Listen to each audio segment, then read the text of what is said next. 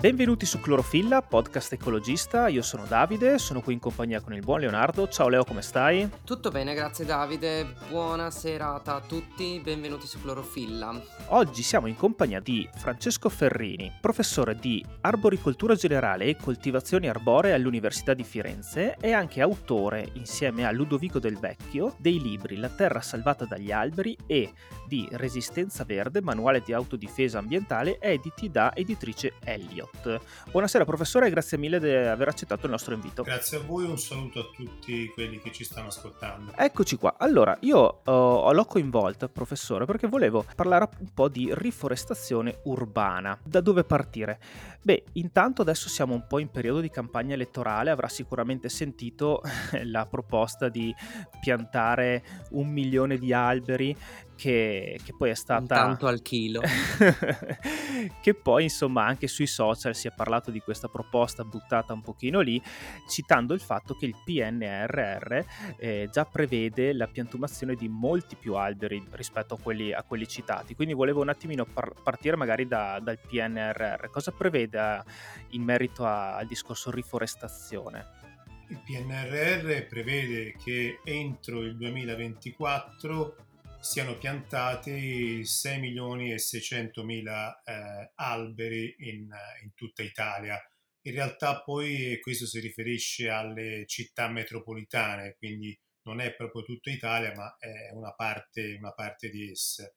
E appunto come ha detto lei, la piantagione, non la piantumazione, mi raccomando, il vocabolo esatto è piantagione di alberi, è diventata un mainstreaming per quanto riguarda l'affrontare l'aumento delle emissioni di carbonio, o meglio ancora l'aumento del carbonio in atmosfera, perché in realtà le emissioni sono diminuite negli ultimi, negli ultimi tempi e purtroppo si moltiplicano i programmi a livello mondiale e ovviamente i politici eh, da buoni strateghi subito eh, saltano sul carro con gli slogan appunto pianteremo un milione di alberi nei prossimi cinque anni l'anno, ma in realtà appunto è un numero eh, inferiore a quelli che sono già previsti al PNRR, ma soprattutto è inferiore di molto a quel numero che lo stesso politico che adesso propone un milione eh, l'anno in cinque anni proponeva 12 anni fa perché ne proponeva addirittura 100 milioni. Quindi insomma siamo un po' a ribasso in questo senso, eh, non è bello. Senza contare il fatto che l'Italia è dotata di aree forestali che gradualmente nel, negli ultimi anni si stanno man mano espandendo, diciamo. Poi sempre che gli incendi poi non, non, non ci facciano calare il trend perché c'è un abbandono generale su tutta la penisola italiana della pastorizia. Però anche lì c'è, c'è una sorta di gap tra eh, quello che pensiamo la riforestazione fuori dalla città e quella che, che potrebbe invece caratterizzare l'ambiente urbano. Beh sì, certo, perché ovviamente eh, le foreste, è vero, stanno molto crescendo nel nostro paese, anche perché sono incluse adesso aree che precedentemente non erano incluse nelle aree forestate, parlo dei, dei vecchi inventari forestali, adesso eh, invece lo sono. E appunto, come diceva giustamente lei, sono aree derivate essenzialmente dall'abbandono di quell'agricoltura marginale di sussistenza ormai purtroppo non più remunerativa e di aree che erano dedicate a, a pastorizia, con un metodo di gestione del suolo, gestione dell'agricoltura che era sostanzialmente un metodo eh, in, eh, in accordo, in armonia con la natura stessa, quindi non era un'agricoltura intensiva di sfruttamento, ma essenzialmente quella che tutti andiamo a vedere e ci piace molto nelle malghe, che ne so, del Trentino o del Veneto, anche dell'Appennino eh, centrale. Quando invece si scende al livello urbano il discorso cambia molto, cambia nel senso che purtroppo le nostre aree urbane, in special modo alcune città, hanno una scarsissima dotazione di, di verde e quindi è lì che secondo la mia opinione dovrebbe essere concentrato lo sforzo maggiore, oltre che ovviamente a preservare quello che abbiamo in termini di eh, alberi fuori foresta, come vengono detti, cioè quegli alberi che eh, sono al di fuori di foreste e che sono su una superficie che è al di sotto di quello che è considerato eh, bosco, che sono i 2000 metri quadri, una copertura di almeno il 20% e una eh, estensione lineare sopra i 200 metri. Quindi queste sono un po' le, le caratteristiche del bosco. Quindi tutto ciò che sta al di sotto dei 2000 metri quadri non è considerato bosco, ma è altrettanto importante nella mitigazione degli estremi climatici, nel produrre l'ossigeno, nello stoccaggio della CO2, quindi quelle sono le aree dove dobbiamo anche concentrarci, oltre che ovviamente, come ho detto, fondamentale concentrarci sulle aree urbane. Prima di arrivare alle aree urbane, che è insomma un po' il, nocciolo della, della nostra discussione oggi, io volevo rimanere un momento su questa breve parentesi che ci permette anche di introdurre il discorso riguardante anche alla, all'attualità estrema e a quello che sta succedendo con uh, tutti questi incendi eh, che, che hanno caratterizzato questa estremamente secca estate. Lei parla anche di aree, non so se definirle boschive, ma comunque piccole macchie di verde che aiutano nella mitigazione e permettono di creare delle piccole nicchie ecologiche che contribuiscono a alleggerire il, il peso della, dell'assenza del verde. Però io mi chiedevo soprattutto quando facciamo riferimento all'ampliamento delle foreste eh, che sta subendo la nostra penisola, questo viene raccontato come una cosa che tutto sommato è positiva. Lei invece ha proprio parlato del fatto che questo aumento delle foreste procede senza controllo e in effetti quando leggiamo di questi incendi che divampano e, e, e, si estendono anche dovuto alle alte temperature, all'assenza di precipitazioni, ma anche al fatto che questa foresta non ha confini regolati, tra virgolette, e quindi c'è sfuggita la situazione di mano e gli incendi di conseguenza diventano indomabili. Dovremmo quindi tornare a avvicinarci alle aree forestali nel modo in cui raccontava lei prima, con un'agricoltura più piccola, più a misura d'uomo, in più posti? Sicuramente eh, il fatto che l'uomo fosse presente in certe aree, lo è tuttora, garantiva un controllo del territorio che adesso purtroppo non c'è. È ovvio che il fatto che la superficie forestale aumenti non può essere che accolto con, con favore. Il problema è che aumenta, come giustamente diceva lei, senza controllo, nel senso non è che senza controllo aumenta a dismisura, aumenta senza che eh, questo sia in qualche modo gestito in modo sostenibile. Mi spiego meglio eh, noi abbiamo la concezione del bosco naturale, no? che tutto sia naturale. In realtà non è così. Noi abbiamo una natura selvaggia, cioè quella incontaminata, i cui esempi nel mondo sono rarissimi. Abbiamo una natura, fra virgolette, naturale, sembra tautologico, ma in realtà è così, cioè è una natura dove l'intervento dell'uomo è minimo, ma comunque c'è, e una natura in qualche modo gestita dall'uomo. Tutta una, una una gestione che da millenni, neanche da secoli, è stata fatta in modo sostenibile. Non parlo ovviamente dei disboscamenti che sono stati fatti in Sardegna, per esempio, per costruire navi o altre cose, o in altre zone d'Italia. Parlo della gestione sostenibile in cui praticamente eh, si sottrae, fra virgolette, al bosco la stessa quantità o anche meno spesso quantità di legname che il bosco annualmente è in grado di produrre. Eh, ci sono delle certificazioni che io conosco perché appunto è comunque la mia materia abbastanza borderline, come si dice adesso, che però insomma sono meglio conosciute dai forestali, che assicurano che per esempio certe tipologie di legname provengono da una gestione sostenibile delle, delle foreste e che quindi questo non andrà a intaccare il nostro patrimonio. Per esempio la gestione PEFC è importante perché appunto garantisce una gestione e un uso delle foreste, i terreni forestali, anche non scordiamoci del suolo, anche il suolo è gestito in modo, eh, in modo sostenibile, quindi eh, la foresta non gestita purtroppo è quella che rischia più facilmente di incendiarsi. La foresta gestita, dove addirittura si arriva in certi casi a fare degli incendi preventivi, cioè degli incendi che vengono provocati volontariamente durante il periodo invernale, durante il periodo più umido, per salvaguardare poi successivamente la foresta nel periodo eh, estivo, quando appunto è molto più vulnerabile a incendi devastanti, come abbiamo visto purtroppo negli ultimi anni. Passando alla riforestazione urbana, ho ascoltato diverse sue interviste dove appunto elencava i, i benefici di una maggiore presenza verde all'interno dei centri urbani e magari la invito a, a farlo anche qui da noi, eh, però volevo appunto spingermi un pochino più in là, cioè fino a dove possiamo spingerci con la riforestazione urbana, nel senso adesso c'è molto lavoro da fare, però mi rendo anche conto che ci siano dei limiti legati proprio alla pianificazione della città, andrebbero proprio ripensate queste città e qui integro ancora la domanda eh, chiedendole, ehm, conosce l'estetica solar punk? È una, sostanzialmente una visione utopistica del futuro, ok, da cui sono derivate poi opere di narrazione, ma anche mh, artistiche, immagini, illustrazioni e quant'altro, dove prevedono un futuro dove si è risolto il problema del cambiamento climatico eh, raggiungendo un, un punto di equilibrio con la natura e quindi ci sono queste città estremamente verdi, rigogliose e questi palazzi ricchi di vegetazione. È effettivamente possibile immaginare un futuro di questo tipo oppure ci scontriamo con dei limiti dati da, dall'edilizia, dall'architettura, dalle infrastrutture? Ora, non vorrei dire sciocchezza, Solar Punk è quella di Eric Hunting, giusto?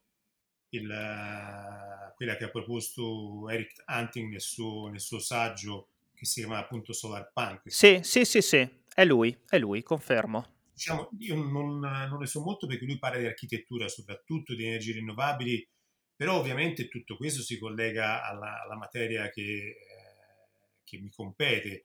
È ovvio che lui propone di fronte a un disinteresse di quella che è la politica, ma anche dell'economia stessa verso, verso il verde, e tira in ballo, fra l'altro, una cosa che a me interessa molto, sul quale ho scritto anche recentemente, cioè le ingiustizie ambientali, le ingiustizie climatiche, che è una materia che sta eh, molto crescendo negli studi, cioè si sta cercando di capire come il verde urbano non abbia solamente questa importanza nel miglioramento della qualità dell'aria, per esempio, quindi nel nostro benessere, eh, nella salute fisica, ma anche nel benessere psichico, ma eh, ultimamente sono molti lavori che testimoniano come un verde equamente distribuito contribuisce a ridurre le eh, disuguaglianze sociali e le ingiustizie eh, climatiche e ambientali che purtroppo derivano sostanzialmente da una società fortemente orientata al capitalismo, dove il quartiere verde è solitamente anche il quartiere dove abitano le persone con livelli di vita e redditi eh, più alti. Però le, alcune sue proposte sono sicuramente un approccio nuovo per avere appunto un, un futuro migliore e un futuro più equo per tutti. Volevo appunto collegarmi a questa estetica per, per capire insieme a lei se, eh, se, le nostre città sono adatte ad accogliere una, una tale mole di, eh, di, di, verde urbano oppure debbono proprio essere anche ripensate in maniera mhmm, radicale, cioè ehm, io, io, vivo in delle zone che sono anche piuttosto verdi nel, nel nord-est italiano, però mi rendo conto che nei, gran, nei grandi agglomerati cittadini eh, diventi difficile andare a, a, piantare degli alberi in maniera, in maniera importante. Eh sì, non è facile anche perché appunto gli spazi non sono tanti, eh, ci sono diversi anche indici, questi green index eh, che sono stati proposti per diverse città e che teoricamente potremmo provare anche ad applicare in Italia, il problema è che noi abbiamo una situazione eh, storica e storicizzata delle città che fa sì che in alcune zone è molto molto difficile poter eh, andare a eh, piantare alberi. È chiaro che lo si può fare anche in condizioni talvolta impensabili. Eh, a Firenze, io vivo a Firenze, eh, in piazza Santa Croce, una città, eh, una, scusate, una piazza storica eh, che tutti vediamo nelle foto senza alberi, in realtà per un certo periodo aveva un, una fila di alberi che contornava tutta la piazza, lasciando eh, chiaramente la facciata libera, questo è ovvio, e anche l'ingresso, di modo che si entrava in questa specie di doppia fila di alberi che contornava la piazza, che in qualche modo faceva anche da cannocchiale visivo per, uh, per la chiesa, per uh, questa meravigliosa eh, cattedrale. Quindi eh, diciamo che bisogna analizzare caso per caso, andare veramente a scoprire nella piccola piazza o nella strada anche meno conosciuta se effettivamente c'è la possibilità di piantare qualche albero e se ovviamente la piantagione, l'impianto di un albero in quel particolare eh, sito possa apportare dei miglioramenti, perché non è detto che sia così. Eh. In certi casi la presenza di alberi può anche creare dei problemi, non solo di circolazione, ma anche, eh, per esempio, ehm, riducendo un po' il naturale movimento dell'aria, potrebbe anche causare un aumento della, della concentrazione di inquinanti. Sono casi rari ovviamente. Ma qual è stato il problema a Firenze? Che tutti questi alberi poi non, non sono stati curati a sufficienza? E... Eh, probabilmente furono abbattuti per riscaldarsi durante la prima guerra mondiale. Le nostre città sono state, siccome furono oh no. un periodo così molto freddo, eh, oltre che purtroppo un periodo di guerra, successe che molte città, ma anche Torino, anche Milano, ci sono diverse foto sia durante la prima guerra mondiale sia durante la seconda eh, di eh, abbattimenti di alberi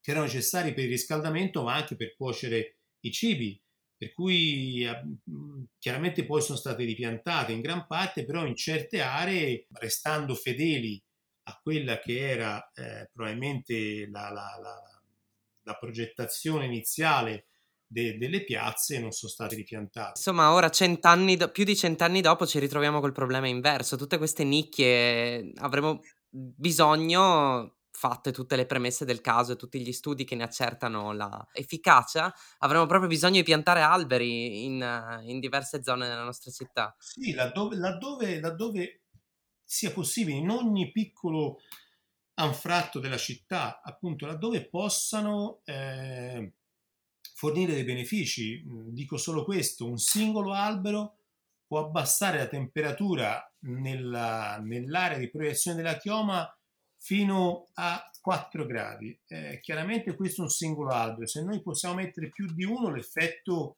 eh, si amplifica in termini di superficie. Pensate se potessimo mettere anche un piccolo boschetto di 10, 15, che so, 20 alberi, che ovviamente avrebbe un effetto moltiplicatore. Per cui non solo la grande foresta, il grande bosco urbano, il grande parco, che ovviamente hanno un effetto molto più ampio eh, sulla città, ma anche il singolo albero può avere una sua eh, importanza, in certe situazioni particolari anche molto elevata. Allora io mi sento di dire che questa puntata può farsi promotrice di riportare gli alberi in piazza a Firenze. Perché... Esatto, non solo a Firenze, non solo a Firenze. Assolutamente, partiamo da Firenze per arrivare in tutta Italia.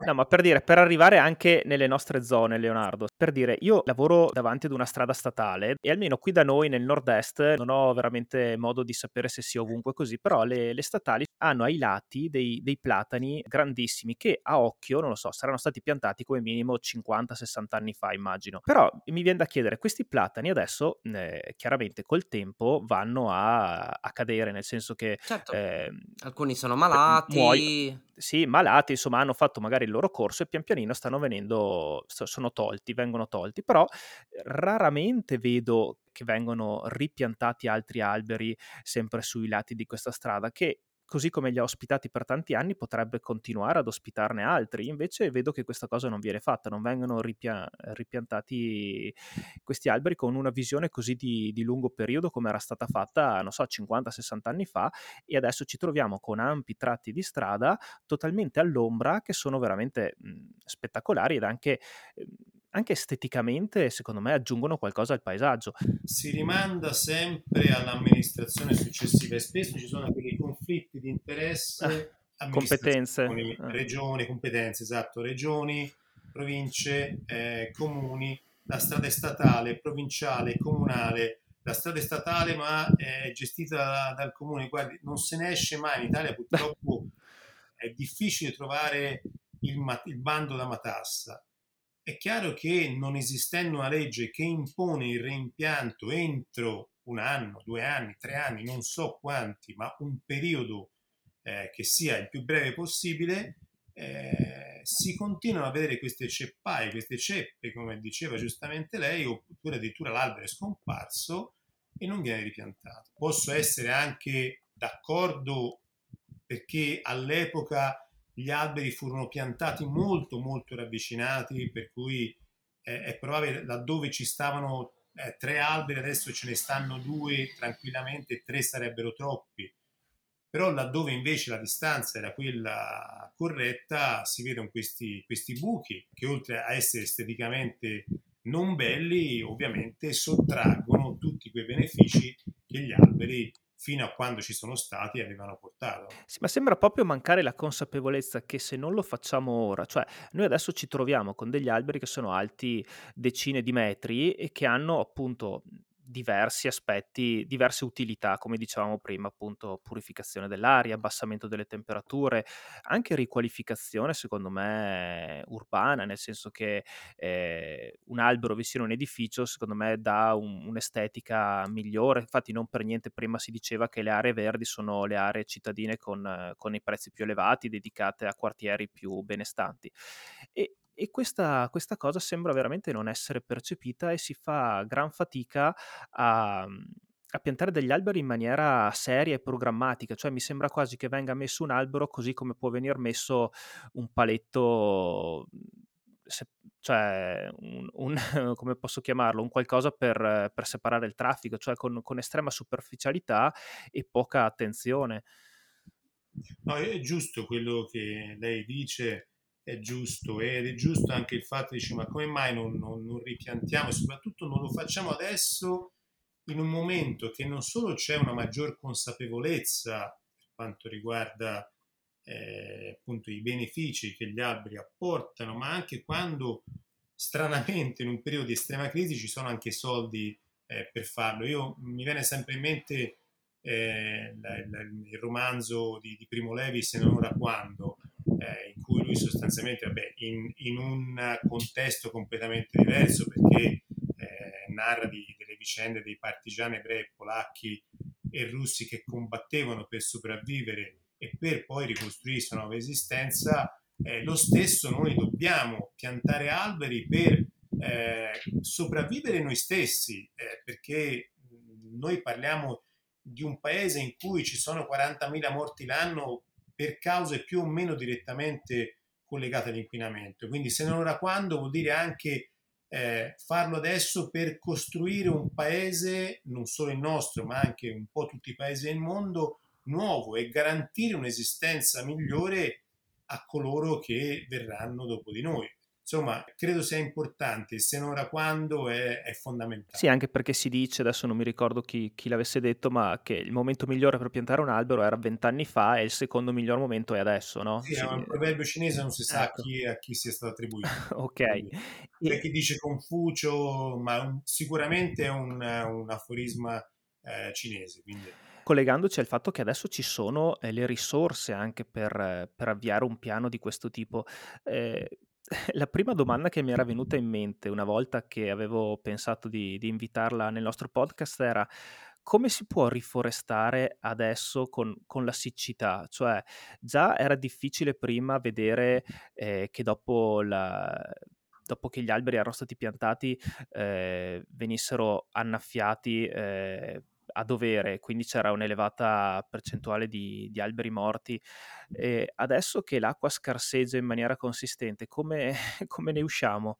Eh, purtroppo la siccità è un enorme problema che quest'anno ha causato eh, tantissime perdite di alberi che erano stati messi a dimora. Eh, una volta tanto che l'ave- l'avevamo fatto, purtroppo ci si è messo anche, oltre che una negligenza eh, umana perché si sapeva, eh, ormai sono anni che c'è una siccità eh, estrema in, in, durante il periodo estivo, ora magari quest'anno è molto accentuata, quindi anche la negligenza di non aver pensato a irrigare queste piante. Io dico sempre al politico di turno chiedo non quanti alberi pianterà, ma quanti sarà in grado di far sopravvivere a attecchire non crediamo alle promesse di chi appunto ci dice pianteremo un milione, un miliardo di alberi.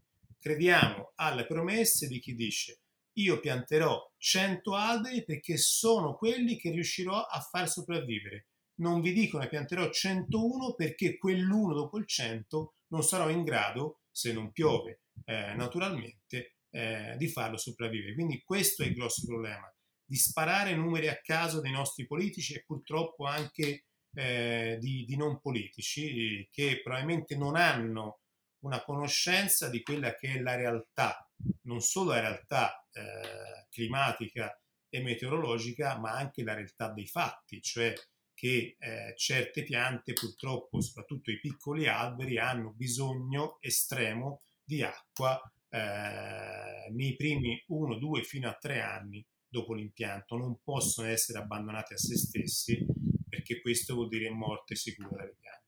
Sì, auspichiamo che la politica e i personaggi pubblici d'ora in poi, soprattutto visto che andiamo verso le elezioni, si mettano in comunicazione con gli esperti del settore, gli scienziati e avviino un dialogo di trovare delle soluzioni a questi problemi. Volevo andare su una questione invece es- estremamente pratica e concreta. Non so se lei, professore, è l'interlocutore giusto, però volevo togliermi questo dubbio. Io vedo sempre quei pochi alberi nuovi che vengono piantati sono intanto di dimensioni notevoli, come se volessero già subito partire con un albero fatto e finito, e poi vengono circondati da pali che sono legati poi alla pianta con queste corde di plastica.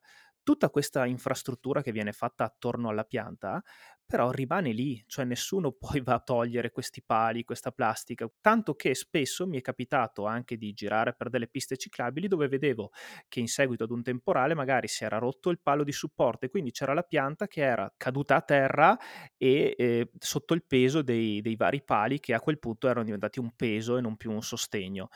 Io nel mio piccolissimo a casa ho piantato diversi alberi, ho un giardino abbastanza grande però ho semplicemente tagliato dei ramoscelli, tipo sempre tornando al discorso dei platani, ho tagliato dei piccoli rami di platano, li ho piantati per terra, sono dei rametti alti, erano all'epoca tipo 40 cm piantati per terra, ok, li ho bagnati, però dopo tre anni sono diventati degli alberi adesso che sono alti 4-5 metri e non ho mai dovuto mettere nessun tipo di sostegno, ma una cosa come ho fatto io non è possibile.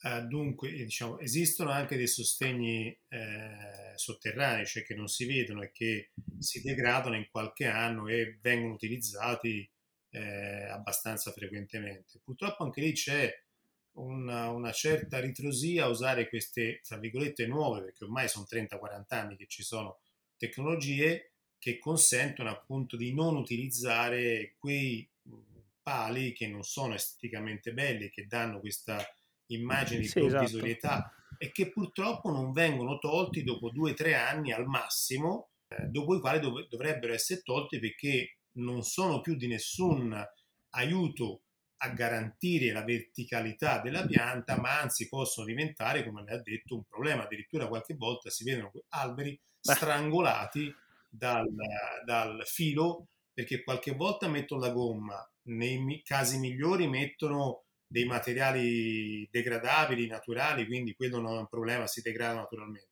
La gomma non si degrada naturalmente, però un po', dopo un po' si degrada, ma io ho visto anche usare il fil di ferro e ho fatto delle foto in passato con alberi completamente strangolati a causa appunto del filo di ferro utilizzato. L'albero cresce e ovviamente il fil di ferro rimane solidale, per cui si strozza.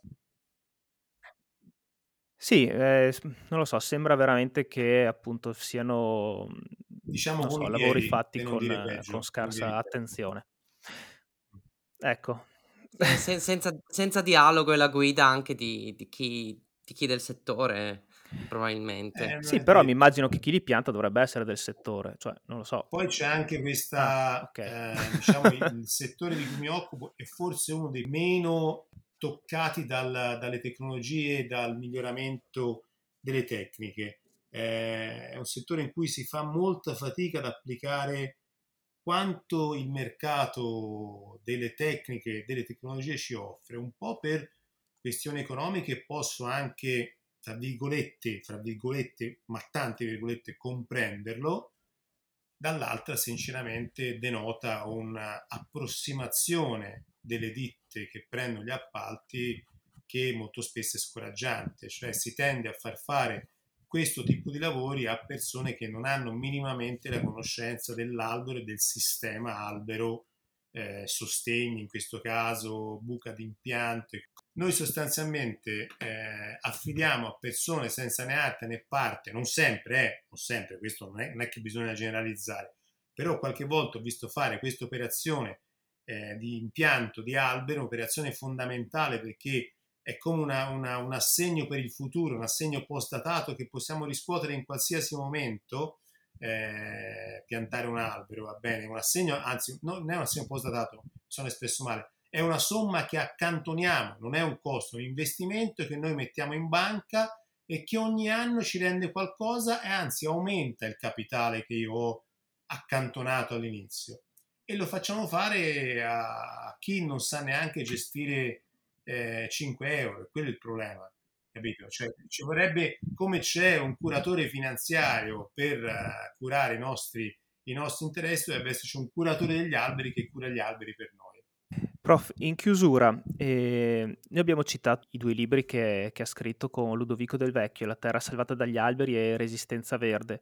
Eh, noi generalmente chiediamo sempre agli ospiti se hanno comunque dei consigli di lettura eh, che, che, possono ispirare, cioè non so se magari c'è qualche libro che l'ha ispirata a fare quello che, quello che adesso sta facendo, insomma. Potrei citare di Sandy County Almanac di Aldo Leopold, che è un, un racconto americano insomma, di, di, di, questo contatto con, eh, con, una natura molto forte, potrebbe essere quello. Anche Thoreau, Walden eh, o La vita nei boschi, insomma anche lui è un, un libro molto, molto ispi- che, che, ha ispirato molto, non solo me, eh, anche tantissimi altri e sicuramente il barone rampante di Italo Calvino, ma anche in altri, ce ne sono anche altri, ma sinceramente adesso non mi vengono in mente. Questo... Il, il, barone rampante ce l'aveva citato anche qualcun altro, vero Leo? Mi sembra. Sì, non, eh, anche non recentemente, sì. Credo Valeria Barbi. Bene, eh, io la, la, ringrazio ancora veramente di, di, averci regalato questa mezz'ora in sua compagnia e di questa chiacchierata. Grazie a voi, grazie a voi. La ringraziamo insieme per essere stato nostro ospite, per aver risposto alle nostre domande in questa chiacchierata. Grazie a voi, grazie a voi, buona serata. Grazie ancora, buona serata, grazie.